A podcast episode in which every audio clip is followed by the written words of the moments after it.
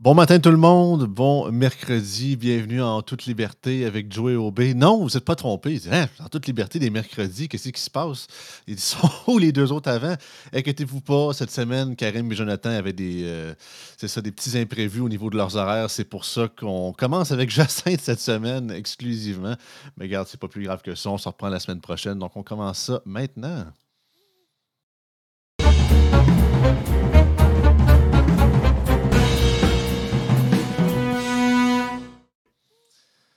Allô, Jacinthe? Allô? Ça va bien? Oui, euh, en tout cas, tu es en forme. Hein? Je te voyais hier à Gérald Filion, puis à Novo au travers, et tu cours de partout. Là, on te demande partout, c'est effrayant. Ben oui, ben oui. euh, j'ai quelques, quelques contrats super intéressants, puis ça nous permet là, de, de, de- de faire entendre euh, une voix différente, je dirais. Ben ouais, tant mieux. Ouais, fait que Jacinthe, tu voulais nous parler euh, l'accès aux médecins de famille euh, ce matin euh, au Québec. Oui, ben en fait, je voulais parler des négociations dans le secteur public. Et Mhm. puis, euh, j'éprouve personnellement, je vis tout un défi à essayer de, de me trouver une consultation médicale. Et c'est pas la première fois. Chaque fois que j'ai besoin dans la famille d'avoir une consultation médicale, c'est le parcours du combattant. Et à chaque fois, les gens autour de moi me disent Ah non, j'explique un peu les démarches. Ah non, euh, ça a donc bien l'air d'être l'enfer, euh, t'es pas chanceuse. Puis chaque fois, je fais Non, non, mais je suis contente de le vivre parce que je reteste le système je, je, je, je réexpérimente comment le système est organisé six mois plus tard, un an plus tard, et je vois que c'est toujours pas amélioré ou il y a des petites différences, comme là, j'ai découvert certaines différences, mais au bout du compte, on est toujours dans le même système inefficace. Donc, euh, ça, ça a perturbé un peu mes plans de te parler des négociations du, se- des négociations du secteur public parce que je me suis dit, on va commencer par parler de la, de l'accès aux soins. Puis tout le monde le dit hein, dans le réseau de la santé, une fois que tu es dedans, ça va bien, c'est juste de rentrer dans le Ben, système. Tu sais, c'est ça, j'allais, c'est ça, j'allais dire justement, le fait de vouloir, comme tu dis, de, d'avoir, euh, de, de voir comment rentrer dans le système, c'est compliqué. Parce que quand on est dedans, ça va bien, là, tu sais, mais quand. ouais, Un peu le principe du bateau dans le temps. Là, tu quand t'es le passager, c'est pas mais quand c'est toi qui, qui charrie le charbon en bas, c'est pas la même, pas la même game, mettons. Fait que quand tu commences en bas de l'échelle, c'est pas du tout la même expérience. ouais. Puis c'est vrai qu'on a des bons soins une fois qu'on est entré dans le système. Puis c'est vrai que les, les soignants, les infirmières, les inhalothérapeutes, tous les professionnels de la santé, les médecins, les médecins spécialistes, tout le monde est bienveillant lorsqu'ils sont dans leur fonction de travail de soignant. Donc, il y a une bienveillance à l'égard des patients qui est extraordinaire une fois que tu es pris en charge.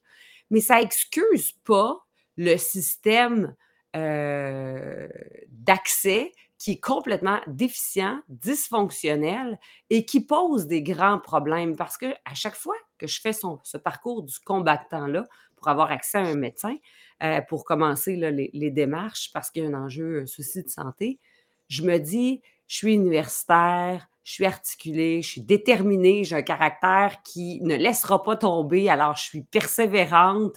euh, et, c'est ce qui fait qu'au bout de quelques jours, je finis par obtenir un accès, mais j'ai accès à Internet aussi, j'ai de l'équipement technologique euh, qui me permet d'avoir des accès rapides. Là, tu vas dire, c'est quoi le rapport? Il y a un rapport parce que il y a un rapport parce qu'il faut que tu t'inscrives à un moment donné en ligne. Là, puis c'est, c'est le premier arrivé, euh, le premier qui obtient le rendez-vous. Et euh, si ta connexion Internet est déficiente, est lente, n'est pas bonne, ou tu as un appareil électronique, un vieux cellulaire qui est lent à charger, oublie ça, tu n'en auras jamais de rendez-vous. Que Encore là, c'est c'est sur, sur le site du gouvernement qui date de 2001. Là. ben oui, c'est ça. Quand tu veux euh, t'enregistrer pour avoir une- un accès à un médecin, faut que tu rentres ton numéro de carte d'assurance maladie, le, nu- le numéro séquentiel de ta carte d'assurance maladie, le petit chiffre là, qui dit que ça fait combien de cartes que tu as depuis que tu es venu au monde, ta date de naissance, ton prénom, ton nom, ta langue, tes- ta- ton adresse courriel, ton Tout. numéro de téléphone. Par le temps que tu rentres tout ça dans le système, puis que tu fasses go, ah ouais, donne-moi un rendez-vous, euh, parce que c'est à une certaine heure où il y a des plages horaires qui s'ouvrent peut-être dans ta région, euh, ben là, le système est load. Donc, il faut, faut que tu aies un appareil suffisamment performant pour que ça envoie le- le- tes informations dans, le- dans, dans le décor rapidement. Puis après ça, ben, il faut que tu aies une connexion Internet qui soit suffisamment rapide parce qu'on est peut-être 100, 200, 300 personnes à faire l'exercice en même temps, à la même heure, tôt le matin, pour avoir peut-être euh, les 20 plages horaires de disponibles ou les 10 plages horaires. Donc, c'est sûr qu'il euh, y en a beaucoup qui se retrouvent avec le message, comme j'ai depuis plusieurs jours, il n'y a rien de disponible dans votre région pour le moment pour les 36 prochaines heures. Euh, et là, c'est ça. Joey, c'est la semaine. La semaine passée, j'ai eu un souci de santé et je me suis dit, bon, ça y est, je sais qu'il va falloir que je consulte.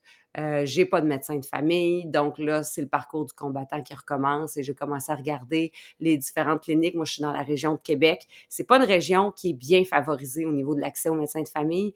J'ai pu le constater parce que hier, finalement, je me suis tannée et je me suis dit, coudon, si j'avais mon code postal euh, précédent, quand j'habitais à Boucherville, sur la rive sud de Montréal, est-ce que je serais capable plus facilement d'avoir accès à un médecin? Parce qu'ici, à Québec, c'est absolument impossible via tous les, tous les systèmes qu'on propose aux patients orphelins euh, de médecins. Donc, j'ai essayé dans la région de Montréal et j'ai facilement pu trouver une 20-25 plages de rendez-vous pour aujourd'hui euh, qu'on m'offrait.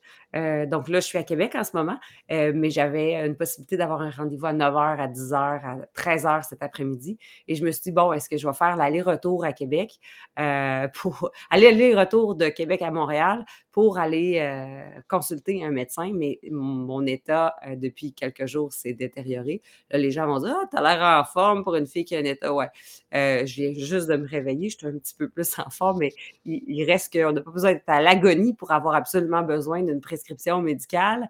Et euh, c'est mon cas, j'ai besoin d'une prescription médicale. Fait que là, ben, j'ai le choix ce matin. Est-ce que euh, je contribue à l'augmentation des GES, puis je fais un aller-retour Montréal pour une consultation médicale, ou je contribue à engorger les urgences avec des urgences mineures dans la région de Québec, puis je m'en vais euh, m'asseoir dans une salle d'attente à l'urgence aujourd'hui? Ah non, c'est ça. Puis en passant, je tiens à préciser, Jacinthe a quand même voulu faire de son propre plein gré la chronique aujourd'hui. C'est pas moi qui l'ai forcé dans l'état de santé qu'elle était, je tiens à le préciser. Mais c'est pas juste une question des changements climatiques non plus, Jacinthe. C'est ton temps, c'est l'argent, parce que tu sais, l'essence que tu dépenses pour, pour, pour te déplacer, euh, ce que tu n'aurais pas fait ailleurs autrement. Puis, ah non, puis si au moins. Ben, on se dit que le système n'est pas très fort. Si au moins tout le monde attendrait également au même système d'attente partout au Québec, ben, il y en a qui vont dire tant mieux, au moins il y a certains endroits qui l'échappent un peu puis sont plus chanceux que d'autres. Mais ça montre à quel point c'est dégringolant, c'est pas égal, puis que c'est mal réparti surtout. Puis on voit justement qu'il y a, ça je le disais souvent dans le système de santé, j'ai tout le temps l'impression que on a les, petits cas, qui sont, mettons, les médecins de famille, mettons, une petite, euh, petite blessure mineure ou quoi que ce soit, et tu as les cas graves qui est l'urgence, mais on n'a pas d'entre-deux. Tu dis, ah, mm. on a les, on a les CLSC. Ouais, mais c'est. CLSC compte pas toutes. Là. CLSC, mettons, je sais pas si euh, tu trouves le bras, puis ça te prend, mettons, deux, trois points de suture, il faut absolument que tu ailles à l'urgence, alors que tu n'es pas en danger de mort, à moins, bien sûr, que ça fait quatre jours que ça s'infecte. Mais sinon, tu sais, moi, je dirais, faudrait qu'il y ait comme des je dirais pas des cliniques de, blessures mineures, mais d'un genre d'entre-deux que c'est pas genre en danger de mort ou que tu t'en vas t'accoucher ou quoi que ce soit, mais c'est une blessure assez grave que ça prend plus qu'un rendez-vous chez le médecin de famille pour régler ça. Fait que j'ai l'impression que c'est souvent ça, c'est qu'on aurait de quoi dans le milieu qui pourrait faire la job, mais au lieu de ça, la majorité du monde s'en vont dans les urgences, puis c'est là qu'ils s'engorgent absolument tout. Ben, c'est parce que les urgences sont les seuls endroits où ils n'ont pas le droit de te refuser. C'est les seuls mmh endroits où c'est ouvert 24 heures sur 24, 7 jours sur 7. Exactement. Euh, mais ça devrait être le mandat des cliniques médicales. Les cliniques médicales devraient avoir du vrai sans rendez-vous, pas du sans rendez-vous. Parce que là, en ce moment, comment ça fonctionne? Là? les plages de sans rendez-vous, ça te prend un rendez-vous pour avoir accès à ça. Alors, c'est-tu fabuleux, pareil? Ces plages-là, elles n'ouvrent pas n'importe quand. Elles ne sont pas ouvertes tout le temps. Donc là, par exemple, ici à Québec, je sais qu'à midi, il va y avoir des plages horaires qui vont ouvrir pour demain dans, une clinique ici à Québec. Donc, à midi, il va falloir que je me mette en ligne et que je tente d'entrer mes coordonnées le plus rapidement possible et de mettre la main sur un rendez-vous pour demain. C'est possible que je réussisse, c'est possible que je ne sois pas assez rapide, qu'on soit trop nombreux, que les plages soient diminuées parce qu'il y a plusieurs absences de médecins demain. Peu importe, Je les ai toutes expérimentées, les excuses. C'est possible qu'à midi 5 ou à midi 2, on me dise il n'y a déjà plus de place disponible. Et là, ben, ma prochaine occasion, ça va être à 18 h ce soir pour avoir possiblement des plages demain en fin de journée ou après-demain. Mais c'est le parcours du combattant à chaque fois. Il ne faut pas Ben oui. midi de, de te rentrer dans un système. Il faut, faut que tu prévois euh, d'être dans un espace où tu as ce temps, puis tu es disposé à faire ça, d'essayer de rentrer tes coordonnées. Puis c'est le parcours euh, c'est au plus rapide. Donc, qui a la meilleure connexion, qui est plus rapide à rentrer son numéro de carte d'assurance maladie? Il y en a peut-être qui l'ont enregistré d'avance puis qui font un copier-coller. Je ne sais pas c'est quoi les trucs, mais visiblement, moi, ça fait des jours que j'essaie et je ne suis pas capable. Donc, c'est sûr qu'à un moment donné, tu te dis, là, ma situation se dégrade, se détériore. Euh, tant pis, je vais aller m'asseoir à l'urgence. Puis encore là, ben, on va attendre 10-12 heures parce qu'on ne sera pas priorisé. Je n'ai pas un organe vital en ce moment qui est à veille de me lâcher. Je ne suis pas au bord de la mort. Mais il reste que euh, c'est un médecin que j'ai besoin. Puis ça me fait rire parce que le gouvernement actuel dit Ah, mais là, on a mis des, des mesures en place. C'est pas toujours un Oui. médecin qu'on a besoin de voir. Oh non, c'est pas toujours un médecin. Moi, je serais bien contente de rencontrer une infirmière puis qu'elle ait le pouvoir de prescrire les tests diagnostiques que j'ai besoin. Mais je le sais que ça prend un médecin pour avoir la prescription dont j'ai besoin. Donc, j'ai pas le choix. Le système nous contraint à absolument passer par des omnipraticiens pour avoir accès à des tests diagnostiques. Euh, ça aussi, c'est l'autre grand enjeu. On dit Ah oui, mais là, c'est pas tout le monde qui a besoin de voir absolument un médecin. On va ouvrir la porte aux professionnels. Il y a un beau discours qui paraît bien. C'est ça, ben, je, je veux t'entendre là-dessus sur la, la- la nouvelle idée du, euh, de Christian Dubé, l'Agence Santé Québec, puis que, en fait, c'est ça, c'est une nouvelle patente avec encore plus de fonctionnaires qui embarquent dans le système. Un, un autre coche de plus par-dessus la, la- la- la pile de livres. là. Qu- Qu'est-ce que tu en penses? Puis selon toi, est-ce que ça va faire une différence? Parce qu'ils disent, OK, c'est peut-être pas nécessairement un médecin, mais c'est un professionnel qui va pouvoir vous répondre absolument. Fait qu'une autre liste d'attente en, pa- en- en particulier. Ben, Euh, Oui, ben, l'Agence Santé Québec, c'est une manière de finalement renvoyer dans une nouvelle structure une partie des fonctions que le ministère de la Santé euh, et des Services sociaux occupait. Donc, on va prendre une partie des fonctionnaires du ministère, on va les envoyer dans une agence, dans une nouvelle entité qu'on crée. Euh, bon, que ce soit au ministère, que ce soit dans une agence, il y a des implications légèrement différentes, mais il reste que c'est tout ça, c'est de la poutine administrative. mhm. Cette agence-là va euh, avoir euh, des vice-présidents comme gestionnaires. Donc, on va créer des gros postes bien, bien, bien rémunérés, très attrayants qu'on va pouvoir donner comme par hasard à des gens qui ont été sympathiques au parti, qui ont été sympathiques aux, aux élus en place. Vous ne me verrez pas vice-présidente de ça. Je serais bien surprise qu'on m'appelle et qu'on dise Hey, Jacinthe, tu as été 15 ans gestionnaire dans le réseau de la santé, euh, tu as un point de vue critique, on a besoin de gens critiques, on a besoin de, de courage managérial pour changer puis bousculer l'ordre établi, changer les choses. Viens-t'en. Non, non, non. On va donner ces beaux postes-là à des gens qui confortent le système puis qui. Euh, Ah Oui, la- la- l'ancien PDG de la SAC avec le, le- le- le flop qu'on a eu cet, euh, cet hiver. Mais cher Janie, je vous annonce qu'ils ne l'ont pas mis dehors, ils l'ont transféré où? Au système de santé. ouais. Il, est- il est un haut, il est rendu, il n'est pas le boss, c'est un haut gestionnaire, mais c'est-tu le fun? Quand tu, fais, quand tu fais un vrai flop où tu défais carrément le système au complet, ah non, c'est pas grave, on te mettra pas dehors, on va juste te, s'échanger, un peu comme les remaniements ministériels. Ah, toi, tu étais à la santé, on va te mettre à, l'éducation. C'est pas si pire que ça. Alors, puis ça montre, le message que ça envoie euh, aux fonctionnaires québécois, c'est quand tu es placé, puis tu es syndiqué all the way, tu es intouchable. À part, bien sûr, euh, des, cas, des cas graves comme, mettons, agression sexuelle ou des trucs comme ça. Mais sinon, c'est ça. C'est peu importe ta performance, que tu fasses une job correct ou pas pantoute, on s'en fout. De ta pension, t'es correct, t'es, t'es, t'es- t'es paqué à vie. Là. C'est... Quel, En bel, quel bel incitatif, Jacinthe, quand même. Hein? En fait, c'est que c'est une culture où euh, les gestionnaires qui sont promus, ce sont les gens qui euh, ne dérangent pas, euh, qui euh, utilisent les mêmes méthodes que précédents, qui disent comme tout le monde, qui confortent leurs leurs supérieurs, qui travaillent beaucoup dans l'image puis dans le paraître. Il y a, euh, il y a une manière d'être gestionnaire dans le réseau de la santé, autant au ministère de la Santé que dans les établissements. Là, il, y a une manière d'être gestionnaire puis de gravir les échelons qui est la suivante. Euh, je ne bouscule pas l'ordre établi, je dis comme mes, comme mes supérieurs et je travaille mon image. Il y a un gros travail de relations publiques et d'image qui permet aux gens de rester en poste, de, s'entraider. Donc, le, directeur qui se cherche un directeur adjoint, ben, il va faire euh, monter euh, le gestionnaire qui est euh, le plus sympathique à son endroit, le moins challengeant, le moins celui qui le remet en question le moins possible, qui remet en question l'ordre établi le moins possible. Et ben, ça donne pas beaucoup de gestionnaires qui se font remettre en question, qui se font pousser dans la performance parce que ce qui arrive, c'est qu'on pousse sur les soignants, on pousse sur les professionnels pour avoir de la performance plutôt que de se dire soi-même comme gestionnaire. Puis là, je ne parle pas des.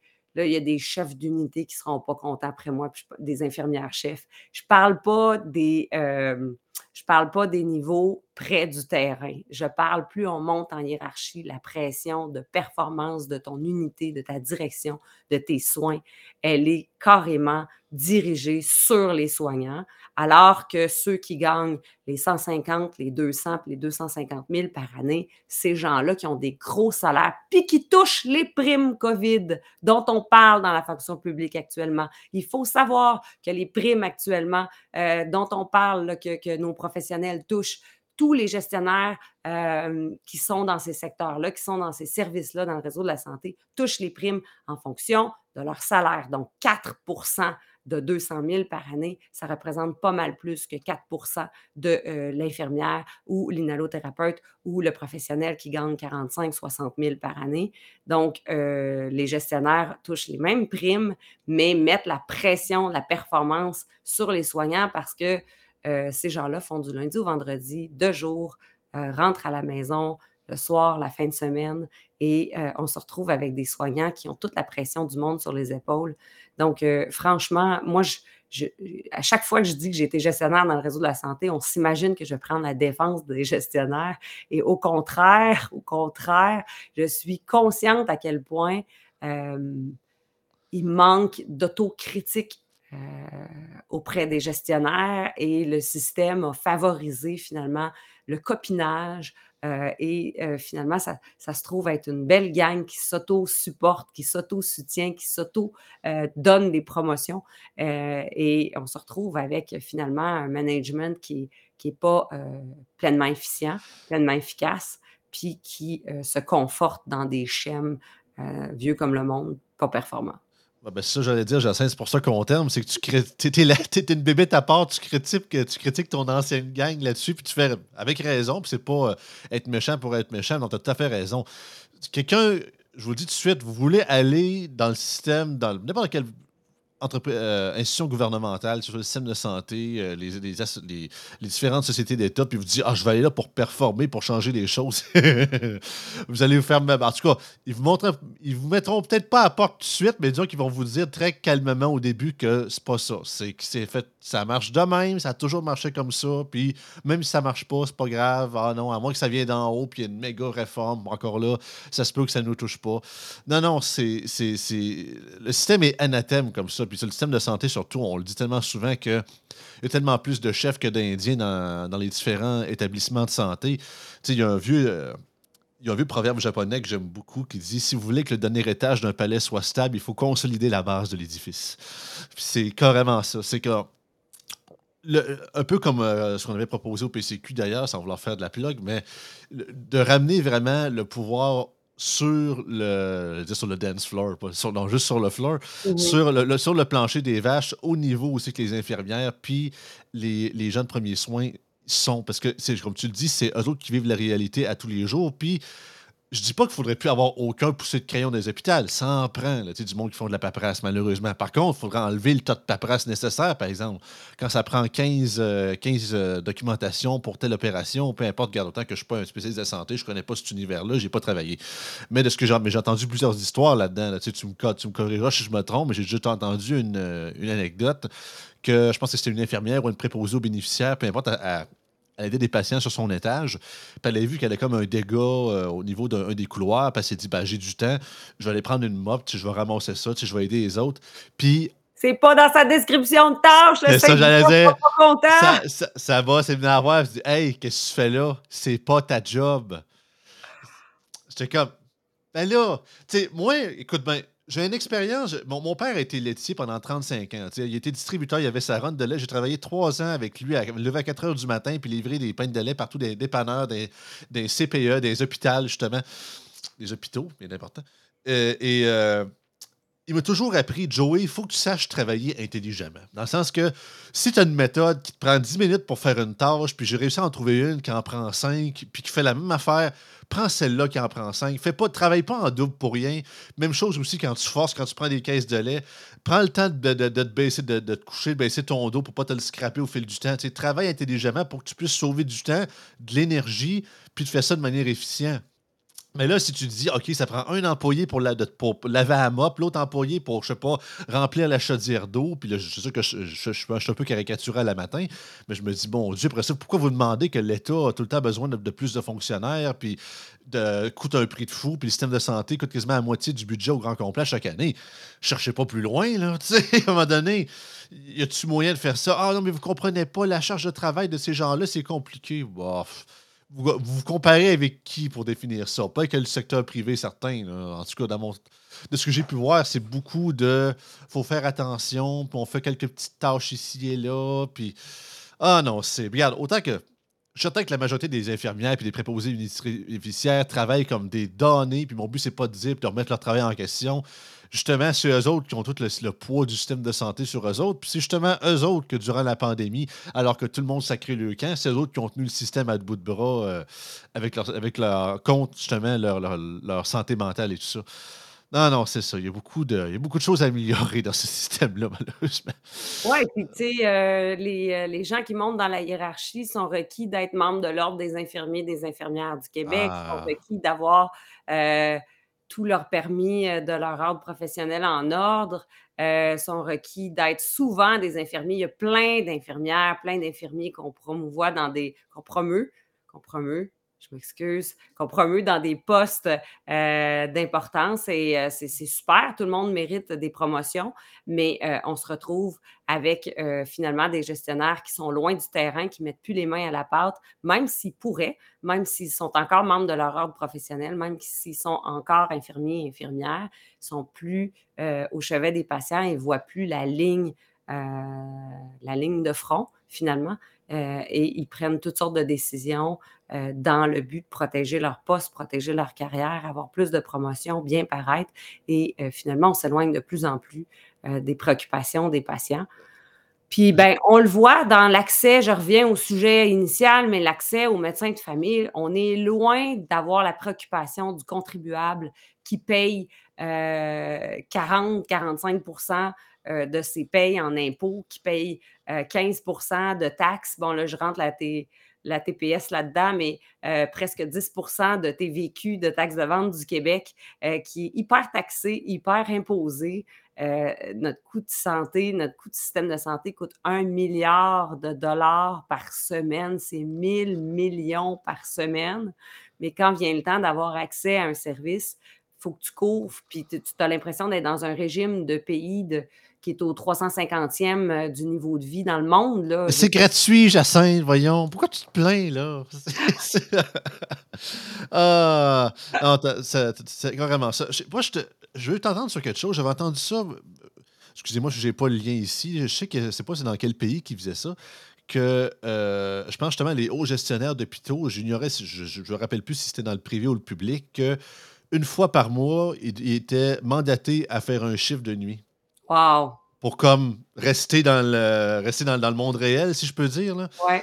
Pour un peu voir, OK, qu'est-ce qui se passe, pour juste retourner de temps en temps sur le plancher des verges pour ne jamais être à 100% déconnecté, puis justement flotter les nuages sans trop savoir qu'est-ce qui se passe euh, les étages plus bas. Qu'est-ce que tu en penses de cette politique-là? Certain que on, peut, comme on dit, on peut rêver en ce mercredi matin, mais on, jase pour jaser. Non, mais c'est une excellente idée parce que ça permettrait aussi aux gestionnaires d'être confrontés eux-mêmes aux aberrations du système. Les systèmes publics, puis là, je parle du, réseau de la santé, mais en éducation, puis dans n'importe quelle administration publique, il y a plein d'aberrations qui, qui ne sont pas dénoncées ou qui peuvent être dénoncées de temps en temps comme un client fatigant comme moi qui va à la SAAQ, par exemple, puis qui va euh, se rendre compte d'une aberration. Puis là, je, là, je mets toujours au défi. Là je, là, je veux voir le gestionnaire, il faut que j'explique. Puis je, sais partout où je passe des services publics, je finis toujours par demander aux au plus hauts décideurs de, la place comment ça se fait que c'est comme ça, ça n'a pas de bon sens? J'aime ça challenger. Puis on finit toujours par me répondre Ouais, ben c'est comme ça, j'y peux rien. Comment tu peux être dans des fonctions de directeur puis accepter le fait que tu n'y peux rien. Quelle sorte de gestionnaire que tu es? Et où ta fierté? Et où ta fierté de, Québécois, de décideur, de manager, de, de, gestionnaire, de dire attendez une minute, vous m'avez mis gestionnaire d'une patente, vous ne me direz pas que c'est comme ça? Alors, oui, l'idée d'avoir des gestionnaires qui viennent régulièrement, euh, de façon périodique, euh, dans les services qu'ils dirigent leur permettrait de constater les aberrations de leur système et dire ben voyons comment ça qu'on fait ça de même, ça n'a pas de bon sens. La pauvre madame, elle a attendu super longtemps où on le contraint de passer par tel système, mais c'est bien trop compliqué. Pourquoi on fait ça? C'est carrément comme tu l'as dit, Jacinthe. Hein? C'est carrément comme tu l'as dit, c'est que rendus à cette étape-là, sont tellement rendus dociles, les pro-systèmes et tout ça, que en guillemets, puis je dis euh, de manière au sens figuré, on les a cassés il y a bien longtemps avant de se rendre jusqu'à ce niveau-là. Là. C'est une, une chance rarissime. Je dis pas que ça n'existe pas, mais c'est une chance rarissime d'avoir un gestionnaire qui monte aussi haut, puis avoir encore cette mentalité-là, malheureusement. Puis je pense que c'est un peu ça, tu sais, le système, on va terminer là-dessus le système de santé a ses propres systèmes d'autodéfense pour pas que ça change non plus. que, le fait, comme tu l'as dit, qu'ils sont déjà tous membres d'un ordre professionnel, fait qu'ils sont déjà tous full patch syndiqués en partant. Fait que jamais tu verras un, gestionnaire sortir des médias pour dire que finalement, le, le, sursyndicalisme dans le système de santé, c'était pas une bonne idée. Jamais tu verras ça pendant tout. Il y a des, il y a des systèmes d'autodéfense un petit peu partout pour que la machine se protège. Fait que c'est pour ça d'ailleurs que l'idée du fait que justement que la je ne dire pas la promiscuité, mais la, compétition avec le système privé. C'est pour ça que j'ai réalisé quelques années, je me disais, c'est la seule manière.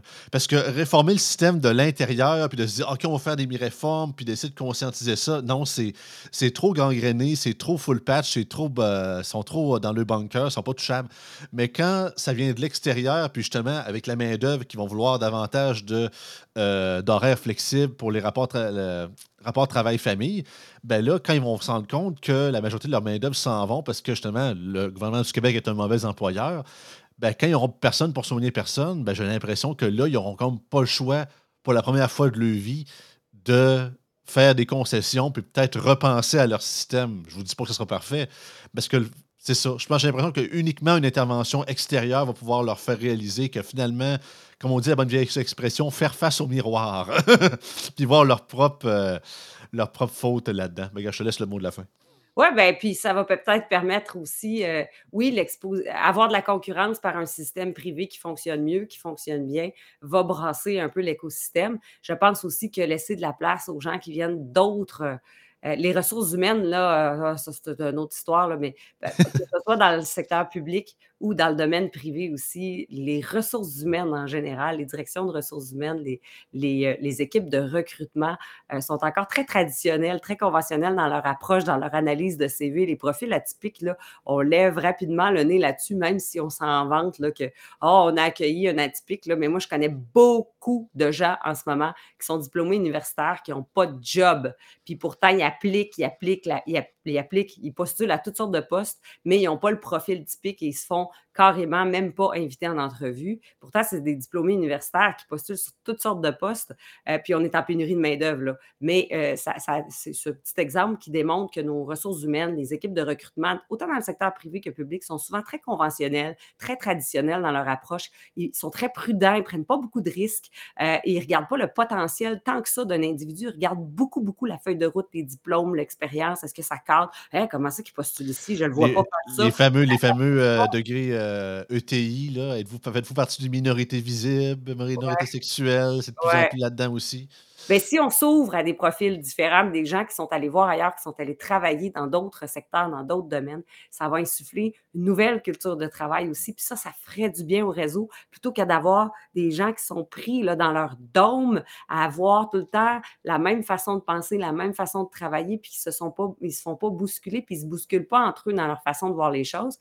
Ce qui fait que ça devient normal des gens qui attendent 10 heures, 12 heures, 10 mois, 12 mois pour avoir accès à un service de santé. C'est notre dignité, puis en plus de ça, ben, c'est la dignité humaine quand on parle de santé, puis c'est aussi euh, la capacité à se réaliser, puis à réaliser son plein potentiel quand une société ou quand des gens sont malades, ben, euh, il, y a un risque de détérioration, puis il y a un risque aussi de ne pas atteindre le plein potentiel, et ça a, euh, ça a des effets sur finalement la, prospérité de cette famille-là, puis sa contribution à la société. Absolument, on ne peut pas être plus d'accord que ça. Jacinthe Varel, merci beaucoup. Là, va te soigner, Jacinthe. On va à l'urgence, je pense. Ouais, bon, en tout cas, je vais. Je, réessaye une couple de tentatives, là, puis sinon, ah. ben, euh, ils vont me voir arriver à l'urgence. Je pense que je vais faire des lives. non, mais je viens Maline en plus d'insurgence parce que je vois, je vois toutes les aberrations. Je vois les mamans avec leurs bébés qui se peuvent plus, puis qui attendent, puis qui attendent. Puis, tu sais, je puis les personnes âgées qui agonisent, puis qui agonisent, puis je, passe des commentaires. Je deviens une vraie politicienne d'une salle d'attente parce que je vois tout ça, puis je me dis, c'est inacceptable. C'est inacceptable une maman qui, son bébé pleure, puis ça fait 6 heures, 7 heures, 8 heures qu'elle est là, qu'elle attend l'urgence, puis une personne âgée qui agonise assise sur sa chaise, tout croche. C'est pas bon de voir ça.